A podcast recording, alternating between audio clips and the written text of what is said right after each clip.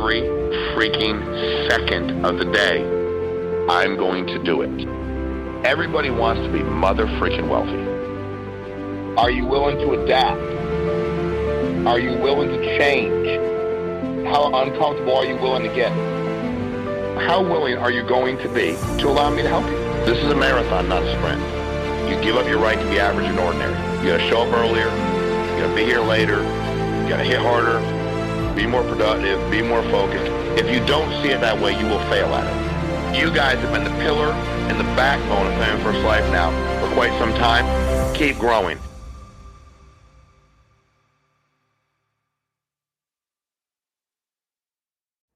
Hey everyone, how are we doing today? Um, we have a really exciting guest today. We have Brad Allan on, and uh, Brad is one of our uh, annuity specialists. And uh, before we get going with Brad, uh, Factory, what's up and coming with uh, FFL? All right, so we've got our Stay Connected, FFLUSA.com forward slash connect, get plugged in. Um, let's see, agents get 15% off with Lead Center with their with our uh, new automate and save. Go ahead, that next one. All right, so December agency incentive. This is a interesting one. The um, agency who gets the most registrations will get a $10,000 lead voucher oh. for the lead credit. Um, second would get 8,500, and then a new agent uh, agency who gets the most new agents contracted will get $10,000 in lead voucher. And that is good until, we'll go back? End of December. End of December, yep. And then next we've got Eric Hamadi, who's our newest integrity partner. Congratulations, nice. Eric Hamadi. and then we've got our lock-in, December 19th. It's it's two two day, Tuesday, Wednesday.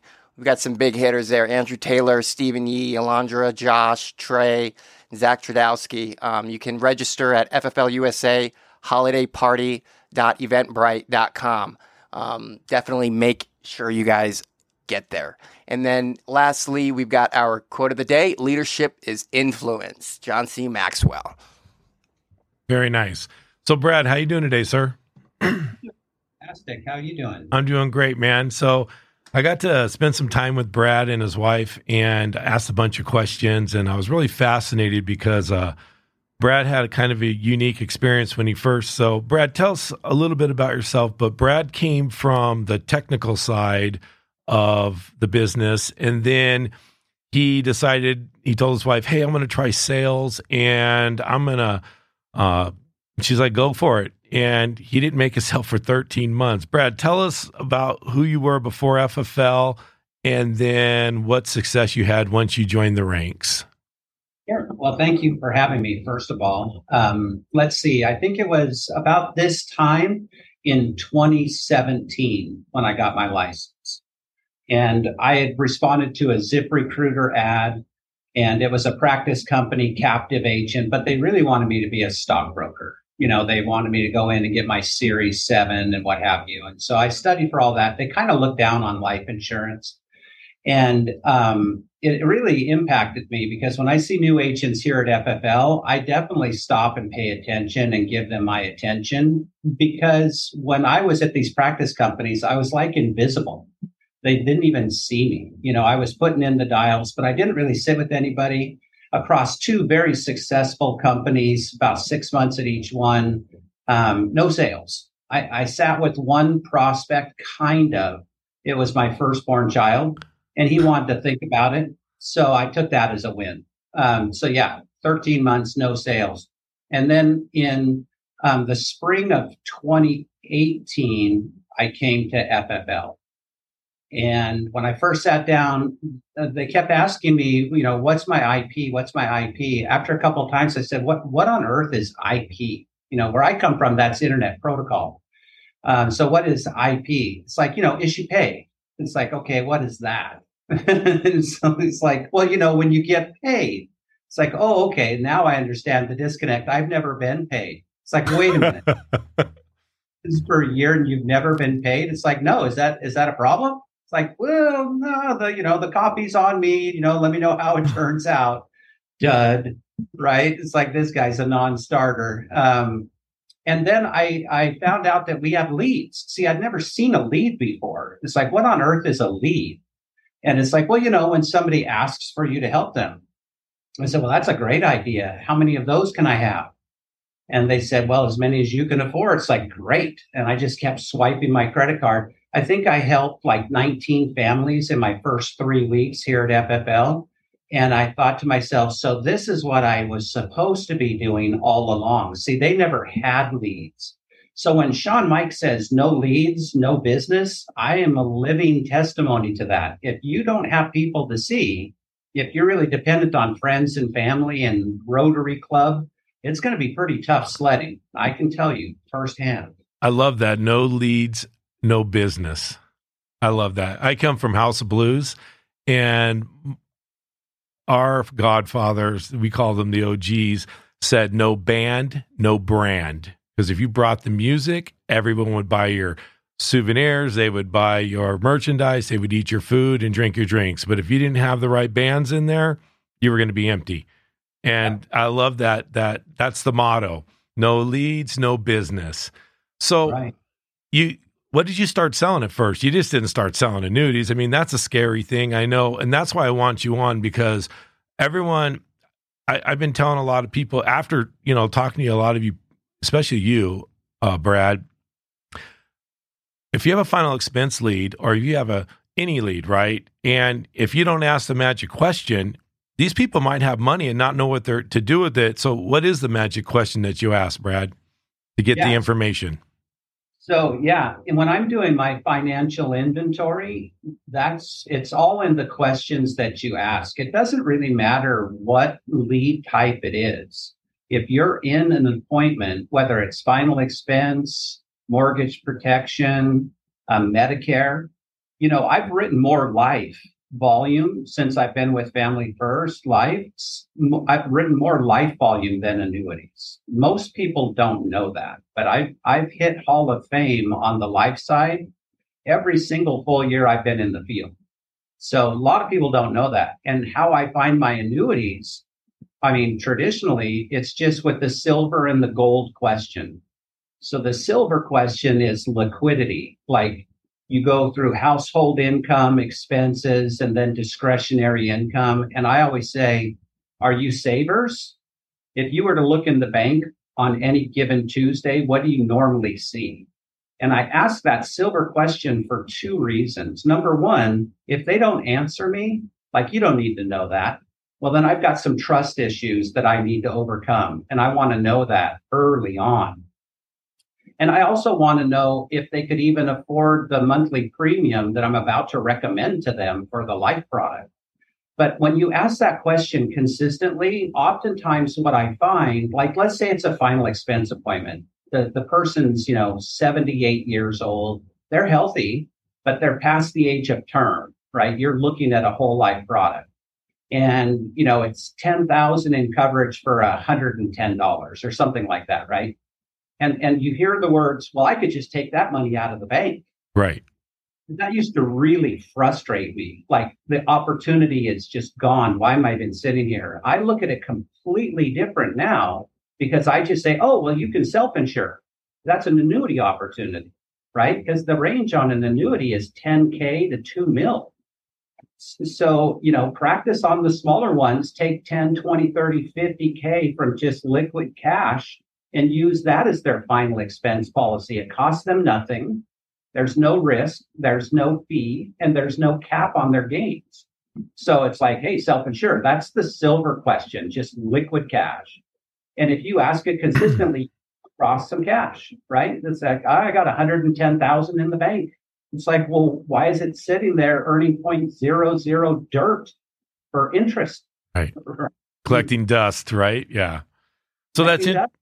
So wait a minute. So let me just so ten thousand is the minimum, up to two million. Perfect. Okay. So what is the gold question? So when I do my financial inventory, I always start with money, like cash flow. People buy on price when they see there's enough value there. But I, I need to know what their budget is. And I always run the appointment I'm there to run. My second section of my financial inventory is all about assets. So I say, what do you have that acts like insurance that would pay mm-hmm. off liabilities at the time of death? So, you know, like a 401k or a 403b TSP, could be stocks or bonds. Do you own any life insurance? You know, something that you actually have a contract, not the stuff at, at your workplace, because if that was your policy, you would have a contract, right? Yeah. You don't contract, do you? No, that's because it's their policy, not yours. Let's focus on what you have. So I always try to overcome objections before I get them. But I look at that asset section and I say, well, maybe you don't even need me. Let's not put another bill, you know, another expense in your estate that you don't need. We can just protect your liability with your own assets, kind of like self insuring from just liquid cash. And if you ask that golden question, what do you have that acts like life insurance consistently? You're going to uncover some 401k, some stocks or bonds. And I just ask people, does the market make you nervous? And, and it's a simple question. I mean, some people will say yes, some people will say no. But if, if the market makes them nervous, it's like, well, what if I could show you how to protect and grow that without risk? Would that make sense? Let's set up a follow-up appointment in a couple of days where I can bring in a, a you know a specialist to help me. And that's what I did in the beginning is I just split my deals because I didn't know what I was doing. I would rather have half of something than all of nothing. And I was getting paid to learn. And I only gave away my commission two times. It's like, okay, that's enough I don't want to keep giving away my commission. I got to figure this stuff out. And it's really not that complicated. Right. Right. So that's why we have the SRS team, right? And can you tell them what that stands for and how that all works? Because I think it's important for our new agents to not be afraid to ask the golden questions and then to have a, hard, a good problem solve, right, for their uplines and then to get them to the right people, which we can go right into HCMS, go to Gateway, says ask a specialist right there right by your right above your your web page that they just created for us. So kind of tell us what that is and then what is the splits and how does that work? Sure. So sr simple retirement solutions. So instead of advanced market sales there's just this connotation that you need to climb the mountain you know, drop your request and then we'll get to you when we can. It's so advanced. You just like, don't worry your pretty little head. We'll figure it out for you. We're, we're like turning that around 180 degrees. This is not complicated. So simple retirement solutions, right? Um, so there's six of us and we're geographically spread across the country. And when you ask a specialist, you're going to get one of us that's going to jump in and help you close that case and help that family protect their assets.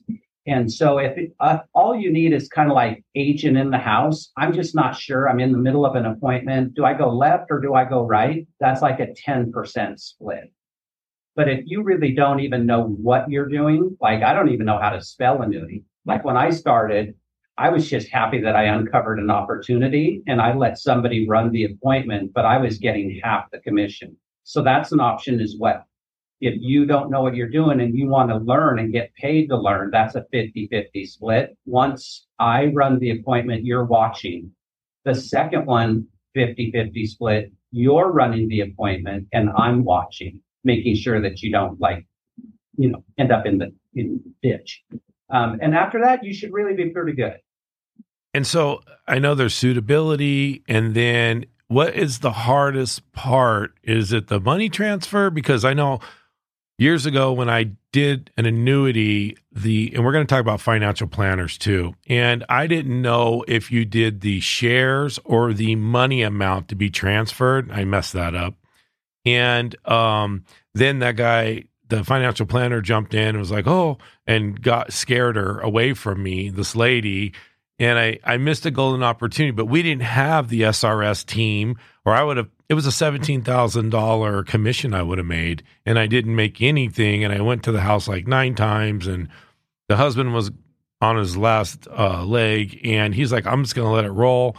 Mine's all in super high aggressive stocks, and um, I want to try to make as much before I go for her but she needs a safe haven and there, she couldn't even get a hold of her financial planner for three years. He ignored her, and then she still listened to him in the end. So Um, what help us with with that part? So if you're I mean, I would all me. I feel like everyone should eat the table. A bird in the hand's better than two in the bush, and I would rather just ask for help and get paid and help a family instead of wing it and mess it up like I did. But we didn't have the great tools that FFL has now. I mean, the company was just starting off. I think everyone was winging it, trying to figure it out. We had our Sean Rigios, we had our experts and stuff, and then um, it's blossomed into this big powerhouse company that really gives all the knowledge for free. And I just I think a lot of people are like, I, I'm I'm not I'm not I don't want to give fifty percent. And it's like, why wouldn't you give? Especially if if you find somebody like Shawn Meaike talked about that he went to a trailer and there was a couple there and he was like, oh, I don't even know if these guys got anything and I think it was Final Expense, and I think they work for Staples. And he asked the golden question, and the lady's like, "Well, I got a million in my pension," and he said he about fell out of it, like, "Wait, what?" And he had to call his friend who wasn't going to do it if he didn't do a split, and there wasn't anything for him. And then the husband had even more, or the wife, one of them had like 1.3, and he walked out of there like, "I got to start selling annuities." Like this is, and how much I know you have eight let's see, you have 10 million in force this year in annuities?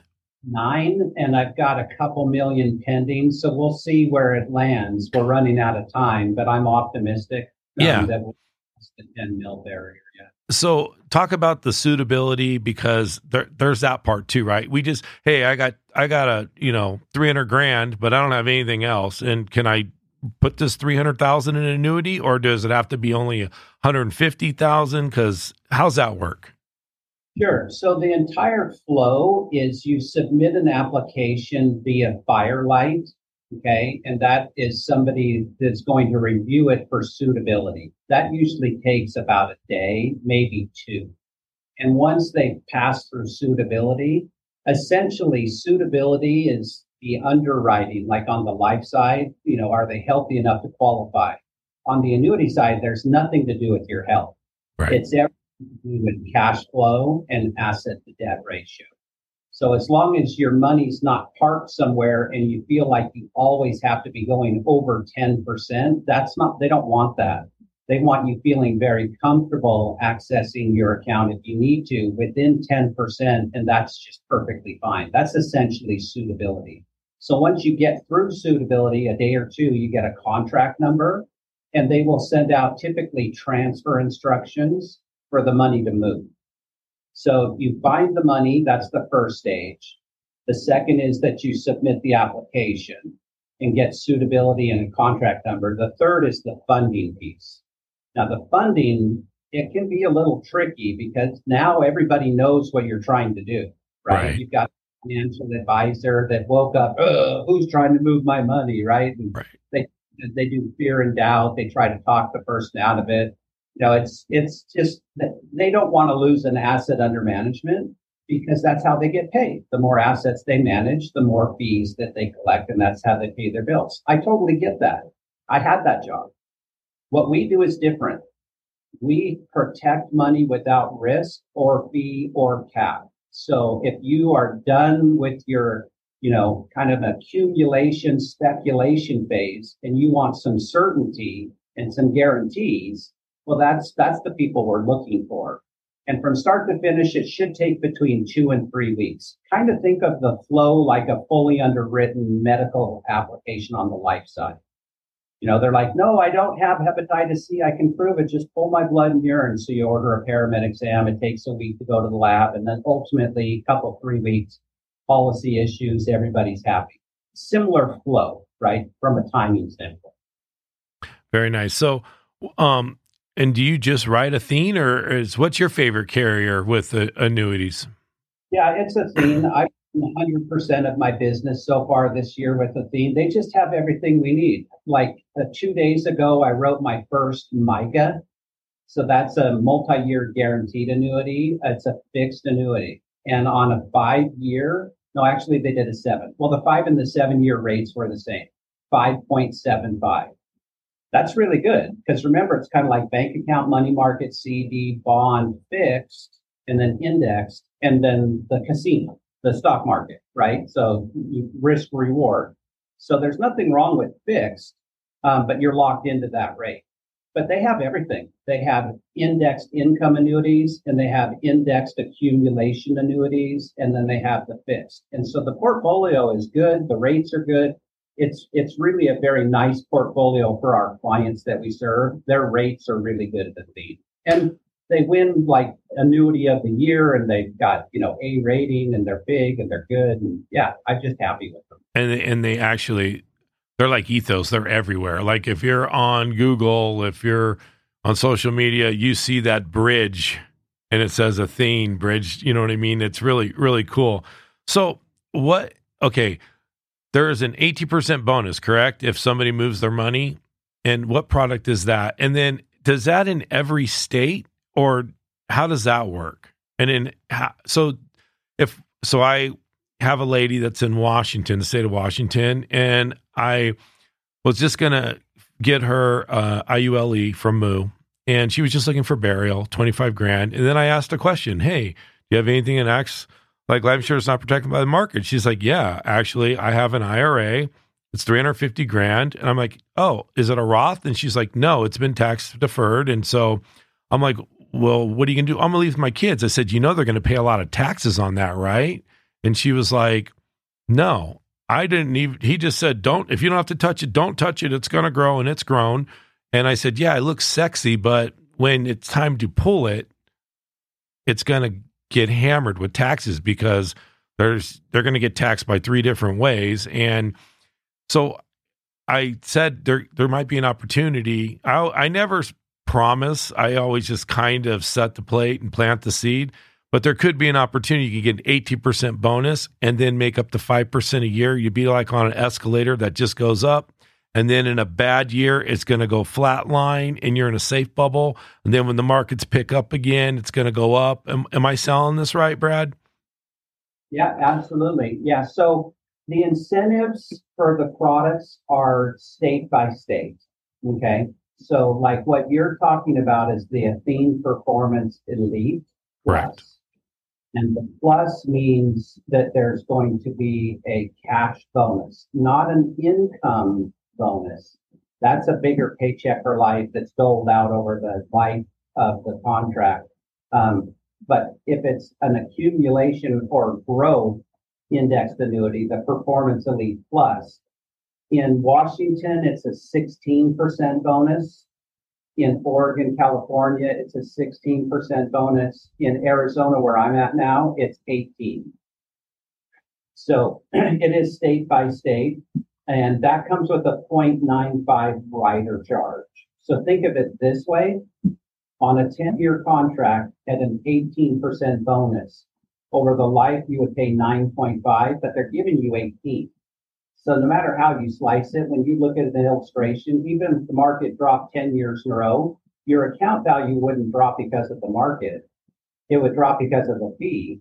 But because the bonus is so large, it outpaces the cost of the fee. Everybody's taking the free money this year, for sure.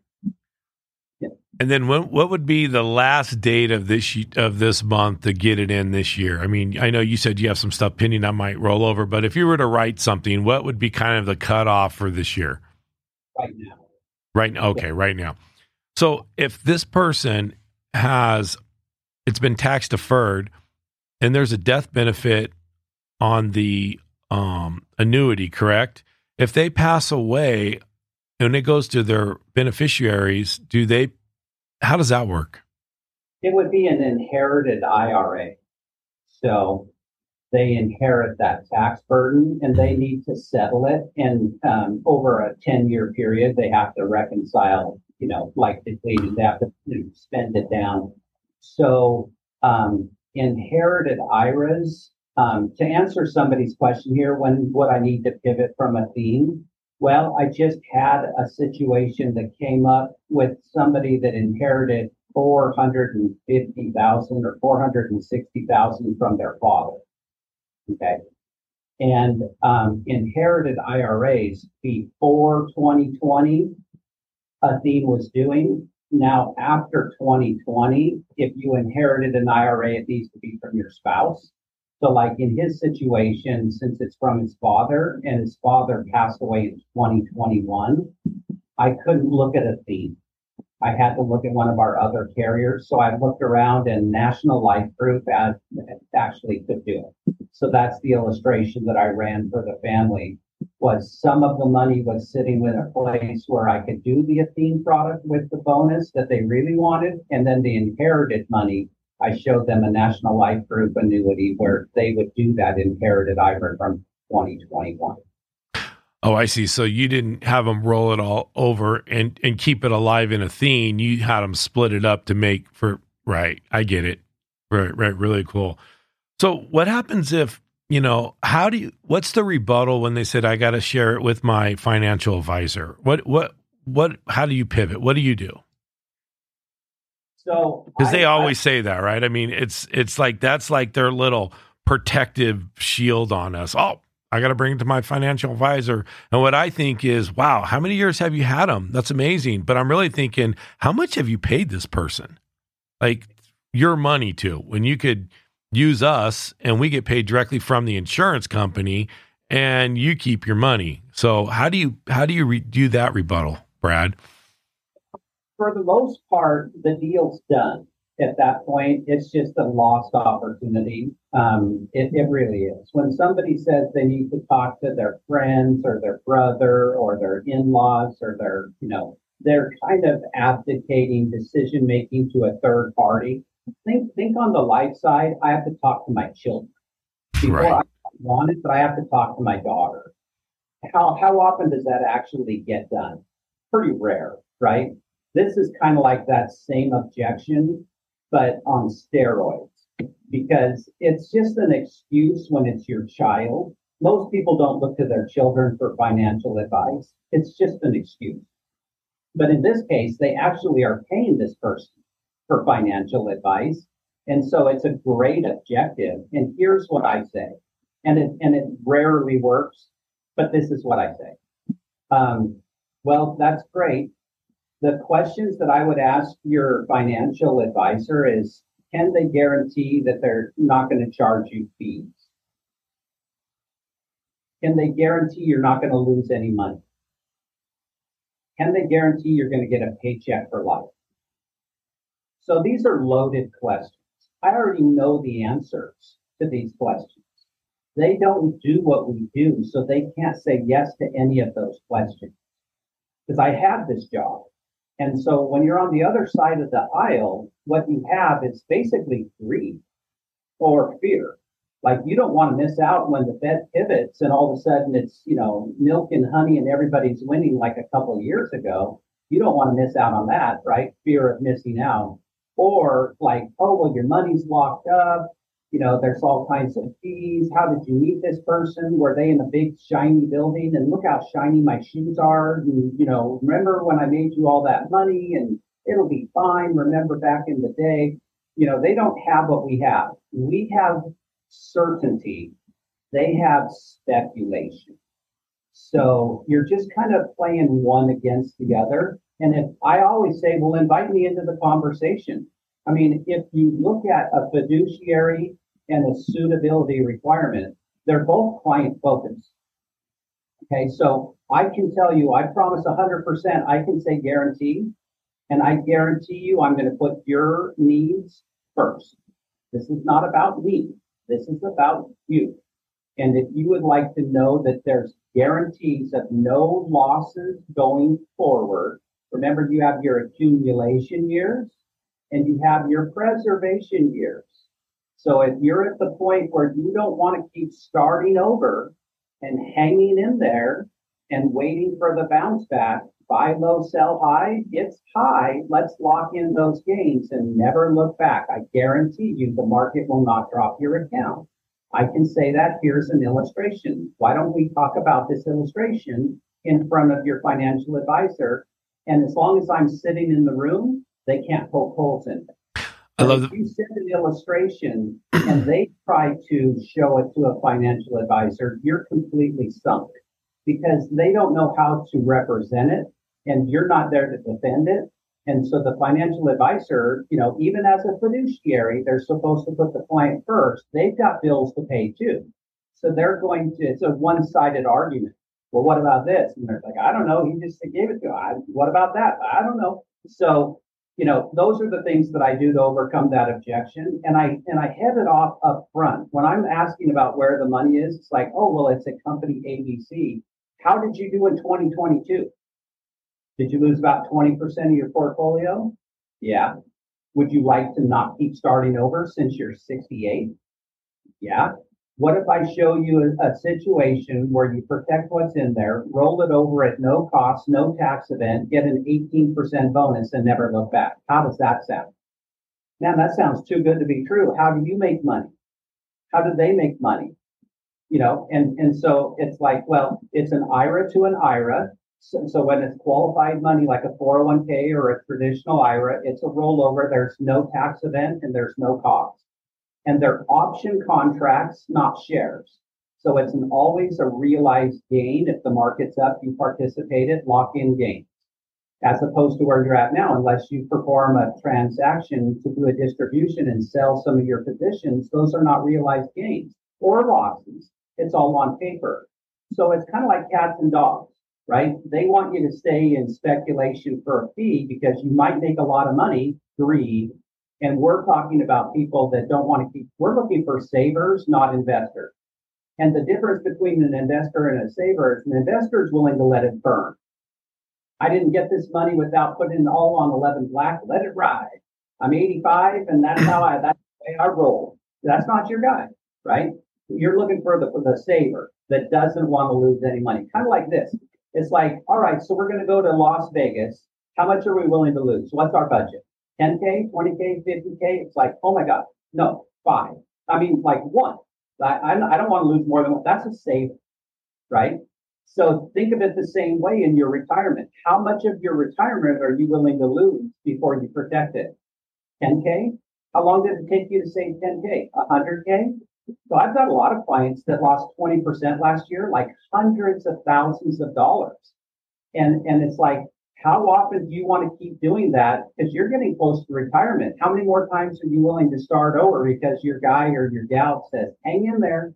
It's going to bounce back. I promise you. Right. It's like, no, mm, I'm going to take my money. Thank you for getting it to a point where it's worth protecting.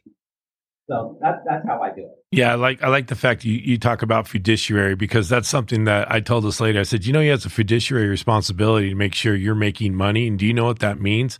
Can you explain what that is? So, because I know that's a big word. A lot of people don't know what that is, and we have fiduciary responsibility, right, with our clients. I mean, we're trying to find them the best possible uh, product out there for them, and we're trying to make sure that they're taken care of. And the best thing about annuity is doesn't matter if they're sick. Like you said, there's no medical that has to go with it. As long as they have money, we can put it in a safe spot and watch it grow. And then the, on the down markets, it stays, they don't lose. So, and I know I'm 54 and I've been in uh, with T. Rowe Price and a few other things for a long time.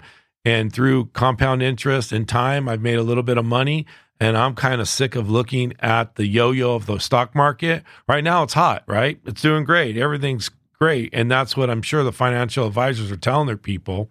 But kind of explain like because that's a great way I think to attack the client and say, "Hey, you know, he does have a fiduciary responsibility with you." And are you making money or did you lose money? Because we're going to put you in a product that's not going to cost you anything. And we're going to guarantee it never loses. So, so we have different but very similar responsibilities. So we have a life license, and that makes it that we have to get people through suitability. Is this suitable? Whether it's life or annuities, is this suitable? Did I take them from, you know, a five thousand um, uh, in insurance contract where they're paying thirty bucks and then I put them in a $3,000 product that was like, you know, twice the price. That would not be suitable. I didn't put them in a better position on the life side. You could get in trouble if you're putting people in a worse position for having met you. It's the same thing on the annuity side. And it's all about the cash flow that they're okay with having no more than 70% of their asset base in annuity contracts. So like your entire state's worth a million bucks, 700K max is going to be in annuity contracts because you need to be able to pay your bills and feel like you have adequate liquidity. On the fiduciary side, they're just supposed to put the client's interest first instead of churning an account and having all these transaction fees. So I'm going to move you into soybeans. I'm going to move you out of soybeans. I'm going to move you back into soybeans. Every time there's a transaction, I get paid. That's churning an account. That's not being a fiduciary. That's not helping the client. That's helping you. Our, our requirements are very similar in the definition of fiduciary and suitability. Um, but we have a suitability requirement and as an investment advisor or registered representative, broker dealer, on the speculative security side, that's a different license and a different requirement from a fiduciary standpoint. So a lot of people will ask me, are you a fiduciary? Well, I used to be when I had to be a registered rep for these for these companies, my practice companies. But here's what you say if somebody says, Are you a fiduciary? It's like I don't have to be because I never put your money at risk. I like that. can't lose money based on my recommendation. We're protecting your money. It's not ever going to drop due to the market. So I have different requirements with my license. I protect assets. I don't put them at risk. You're transferring your risk in your portfolio to the insurance company. They're managing your downside risk and what they get out of it is the 10% you have access to. The other 90, they're investing just like a bank. That's how they make money. And so somebody does the, um, let's say they do the, they want the 18% bonus and we have to, they have to keep that money in that product for 10 years. Is that correct? And then, but can they draw from that or can you kind of explain like how that works? So, because I just want the agents to understand that. I mean, there's a lot of opportunity we're missing because we all buy leads or we get leads somehow through Facebook and we're doing whatever. We're talking to a ton of people and we're missing this opportunity. And I think if we really, like Frankie was saying, if we really dive into the annuity piece and take the the scariness out of it, I think this company is going to go grow even bigger, right? I mean, it's going to. I mean, annuities could be as big as life sales. No, for sure. We have a huge opportunity because we, we have about three, less than 5% adoption. So the people we have active writing agents in Family First Life, less than 5% are writing annuities. So the sky is the limit. We have a very, you know, engaged, young, hungry, our culture, we work. We just don't use our entire license. So I, you know, we're the market disruptors on the life side. We came in with our business model and we just like own the place, but not on the annuity side, but we will. We start getting the word out and showing how simple this is with the SRS teams side by side, 50 50 splits. And then all of a sudden, it's we're not looking to fish for everyone. We're looking to teach everybody how to fish for themselves so that they can then teach others and teach others. And it's like I, I'm teaching people that are then doing their splits with other people on their team. So that's the goal is to grow the adoption of the annuity side with our license. And I could see us being like 10x easy. So if we're at 200 million now on the annuity side and we go 10x, you know, 2 billion on the annuity side, then we're starting to look like the companies that I came from like life insurance is very, very important. Everybody dies, but also people don't like losing money. So use your entire license and you will really be a full, well-rounded agent that can be complete in support of the clients you're sitting in front of. They won't be canceling any of your policies. I've had over 60 annuity contracts issued this year, zero chargebacks. So if you're tired of chargebacks, you might want to give me a call because I don't get chargebacks.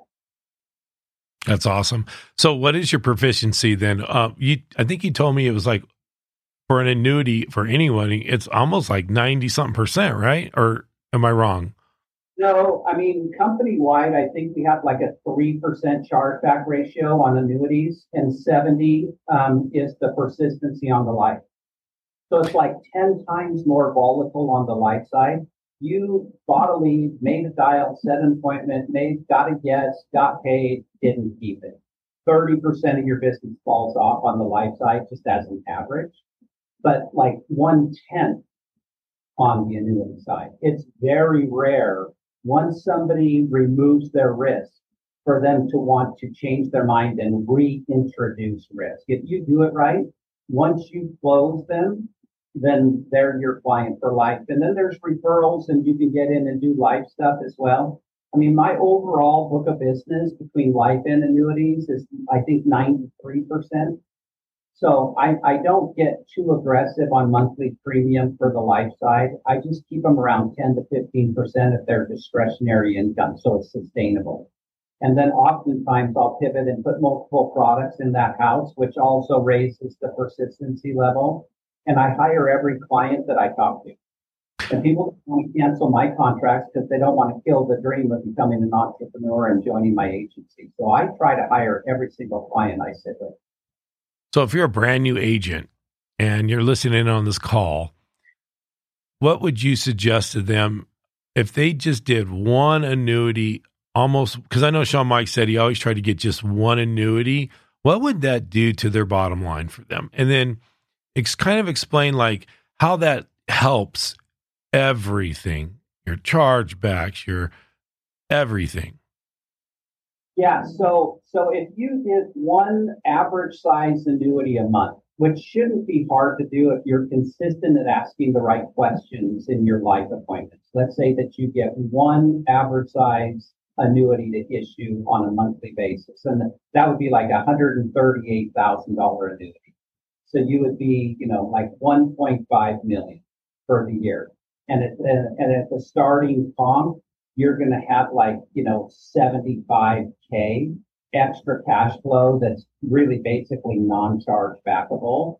And what you can do with that is that takes the pressure off of you for no shows, porches, chargebacks, staffing costs. You know, if you're running a business, there's expenses to running a business. And so having cash flow that isn't like temporarily yours, like a small business loan until something charges back, having that predictability in cash flow, you can start to get a pretty predictable expense ratio in your business as well. So I, I was always like, um, 90% life, 10% annuities, and then it was 80% life and 20% annuities.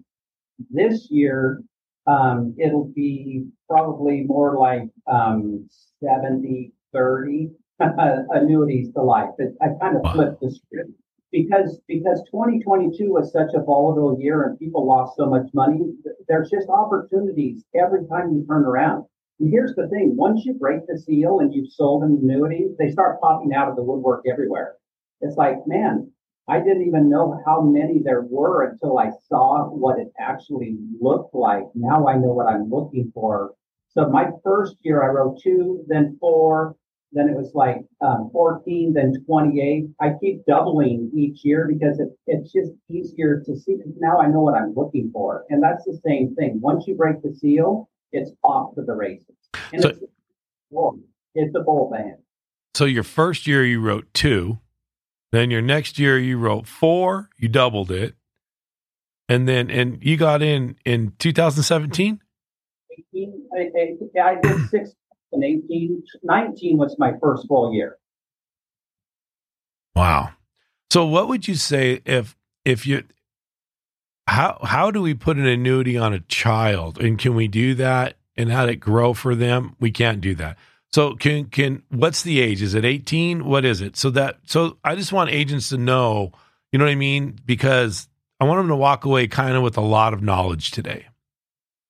Yeah, I would say for people that are typically like um, 50 and under, if they're healthy, an IUL makes more sense because you can put an IUL on a one month old, right? Like a million dollar baby. You put 50 to 100 bucks on an infant and you let 60 plus years of compounding interest, you've got seven figures. Uh, you know, and most infants are healthy enough, right? So, so I would say younger, healthier, where you can still withstand a lot of risk. Everybody's risk tolerance is different. I've written annuities for people in their 20s and 30s and 40s because it's an old orphan 401k that's just hemorrhaging cash and they want it protected. But it's typically when you're younger and healthier and absorbing risk, get into those indexings that are a pay as you go, an IUL, very similar concept, but it's a health based product. And that's got the compounding interest. The IULs are wonderful. You know, they've got death, the disability, the cash, no tax, no risk, permanent policy, one and done. IULs are fantastic for accumulating wealth and deferring taxation. Yeah, those are great. Um, it's usually the people that are like not wanting to continue to start over again and again that you're looking at as an annuity client. So if they're under 59 and a half, you want to make sure that it's not an active uh, 401k or a 403b because they're not going to be able to roll that over if they're under 59 and a half. Unless it's from a previous company, then, you know, you can do whatever you want. It doesn't matter. But age 18 and above, and then the older you get, some of the products have age limits, like when you get up to age 82, 83, you're starting to move away from indexing options into fixed options. And then once you're 90, uh, it's very limited. But we have a massive range of people we can serve with just the one license. You can do term, universal, and universal is either cash back or cash value accumulation. So term has no cash but Universal does, either cash back or cash value accumulation based on the market index. And then you got whole life. And if you've got life and health with your license, then you can do a supplement, a Medicare supplement. There's no extra test for a supplement, not like A, HIP, and Part C, the Advantage plans. Shift your life license. So term universal whole life supplement. Then you can do fixed and indexed annuities. Plus you can recruit and build a team you know, we've got six ways to make money with our license. Most people, myself included, when I started out, it was like final expense, final expense, final. I just needed to get paid, dude. Right. And then I started opening it up yeah. and it's like, oh, look, there's term, mortgage protection. I everything, man. This thing's like gold. It's like I've got a, a printing press with this license. I can just like print my own money. Yeah, no, it's amazing. So what if you you run into a client and they have um I have a scenario here. Um they have a 401k rollover. They never never been they've never it's deferred, right? They never paid taxes. If he doesn't touch it, it makes him 15k a year. He's got children. He does he's interested in the in the 18% bonus, but he is on the fence because he's already making 15k, right? I mean, so what how would you steer yourself uh, towards something like that? And what would what would you suggest um, that we could do to uh, help him? Because he doesn't. He tried to get life insurance, but uh, at his age and everything, he's seventy eight, and he still works part time, but and he's got a ton of equity in his home. He's going to buy a second house in either Arizona or Nevada because he's sick of paying taxes in California and he's like i i am doing and he was really open. He's like i am doing really well. And i just really didn't and i was thinking i was like heck i'm with brad on thursday. I'm gonna ask and then i'll get back to you. Are you gonna be around thursday? He's like yeah. And i'm like we can help you i'd love to help you. So what would what would you suggest to that scenario? Okay so repeat for me where the current investment is sitting. So right now it is a 401k and it is sitting okay and it's tax deferred. And if he doesn't touch it every year he makes 15k but if and i said well why haven't you touched it? He goes i don't want to pay the taxes. And i'm like well, who are you going to leave it to? And he's like my wife and kids. So so at age 78 in a 401k he's been taking required minimum distributions and and that's about four percent of the account value. So, like if you've got um, a hundred k, four k is going to have to come out because you're getting too old, and Uncle Sam wants to see their tax dollars yeah. on your right. So there's a requirement that you do a minimum distribution, approximately four percent And that distribution gets added to your ordinary income to be taxed. Okay. So most people don't know what it is they actually have. I'm making 15K a year. Well, at age 78 with a 401k, that 15K is coming in the form of a distribution that is in fact getting taxed. Okay. But at age 78, that's the last age, 78, that you can do a 10 year contract. And depending on your state, it may be an 18% rollover bonus one time. So if he's got a million bucks and he's rolling that over at age 78, that's a $180,000 bonus. So he's got 360,000 is what it is. So it's still good. I mean, and and so 78's the cutoff, you know. Yeah, okay. that's that's that's over a fifty thousand dollar bonus, and he never goes down again based on the market. And then all those RMDs, that um, Athene in this case, they would help them manage those RMDs. It's like, hey, it's getting to that point in the year, you need to take out your minimum distribution so it could be taxed, and they work with you on that. And they'll build that right into the illustration so the client can see it, right? Or no? Yeah. Yeah. Exactly. Yeah. So I guess if we take anything away today, it's don't be afraid to use all the capabilities that your license gives you. And what, so when you first started, you only sold two, right? And now you are mostly doing annuities.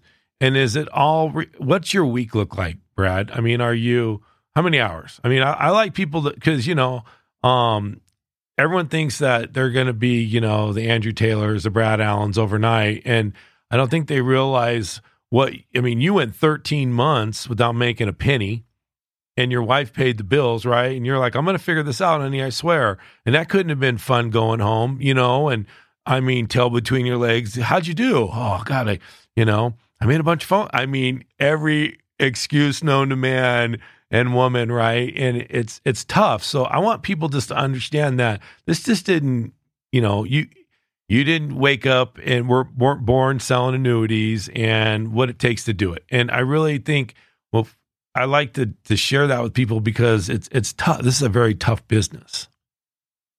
Yeah, it's it's um, everybody's got a plan until they get smacked in the face. That's one of my favorite things. you're going to get smacked in the face. It's, it's not about getting smacked. It's about how you react to getting smacked. Like, hey man, I ain't hurt. You've got to get up and go back to work, right? So I work. I actually really enjoy working. I, I'm a grinder. So I get up at 4 a.m. every day, seven days a week, no alarm clock. Every day, 4 a.m., no alarm clock, seven days. I don't work Sundays. And I used to take appointments after 7 p.m. Now I don't. I mean, I still make my numbers, but um, I'm probably sitting uh, with at least 20 people a week. And, and even if you add up all of my production since I've been with Family First Life five years, I still have sold more life volume than annuity. Just barely. It's almost 50 50, but it's, there's a little, like this year, I'll hit Hall of Fame again on life. I just did a 2000 a month premium and an NLG IUL last night at like nine o'clock. That, that's going to put me over the Hall of Fame numbers for for life this year. And who'd you who'd you use for that uh, IUL? What what company? Yeah. NLG. So, so I would my IUL. If there's a comma in the monthly premium, I do NLG. And if it's just your run of the mill level death benefit, just they want the, the benefits of an IUL, but they only have a couple hundred bucks, two, three hundred bucks, then I go with Mutual of Omaha because it's, it's so quick and you find out right away. Yeah. Here's the thing, money's not your friend. So, so how do you? And so telling people what it could look like. Now, if you're running an illustration, you better be writing an application. Fair enough. Yeah. So, how, do you write any F and G or no? I haven't.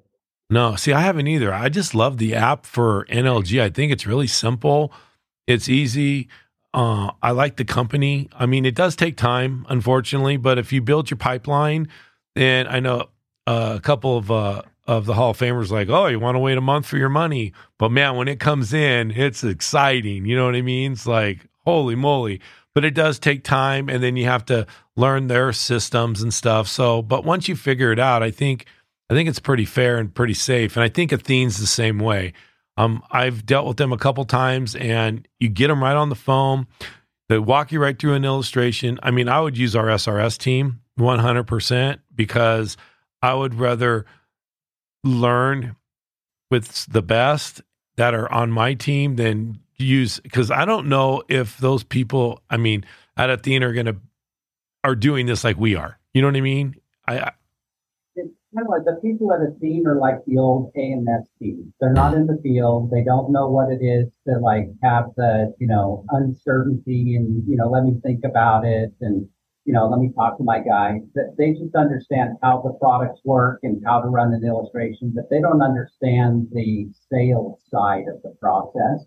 And that's where the SRS team comes in. I mean, if you're part of the SRS team, you better be on the leaderboard when it comes to issue date production for annuities, right?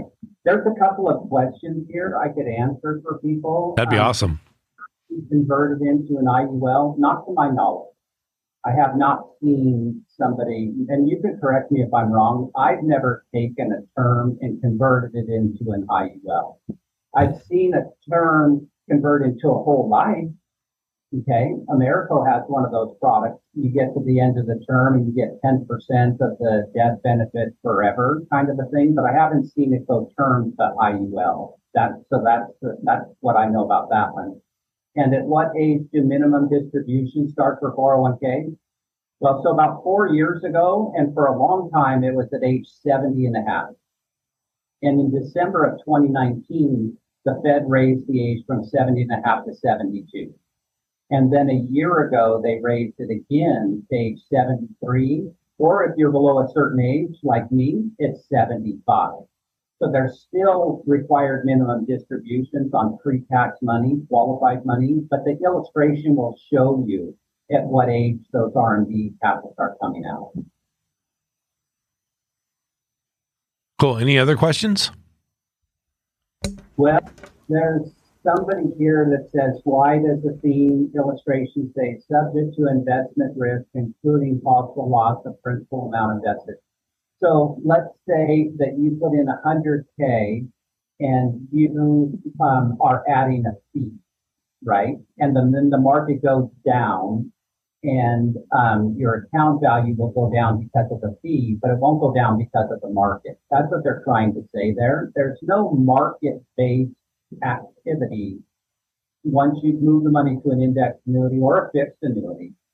Fixed or index, they don't go down because of the market, but they may drop because you added a fee, right? So fees could be either I want cash money or I want more of a participation in the market gain. Well, so if you're if you're upgrading your index inside the product to get a bigger return of what the market does, but the market is down 20 points, even with that fee that supercharged your uh, participation in the market, it didn't get above zero. So your account went down because of the fee, because you added that to the end. Otherwise, if you just do a standard performance elite seven, no bills, no whistle, there's no risk, no fee, and no cap. I love that product. No risk, no fee, and no cap.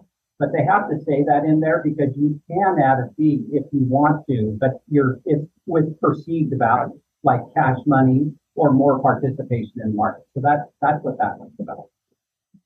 Awesome. Well, is there one more? So, I think that's it. Perfect. So, Brad, thank you for taking time out of your busy week. We appreciate you. Thanks for uh, joining us on this podcast. I hope people learned.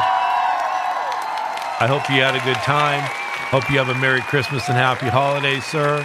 And I'll see you on the other side. Thank you for having me. Thank you.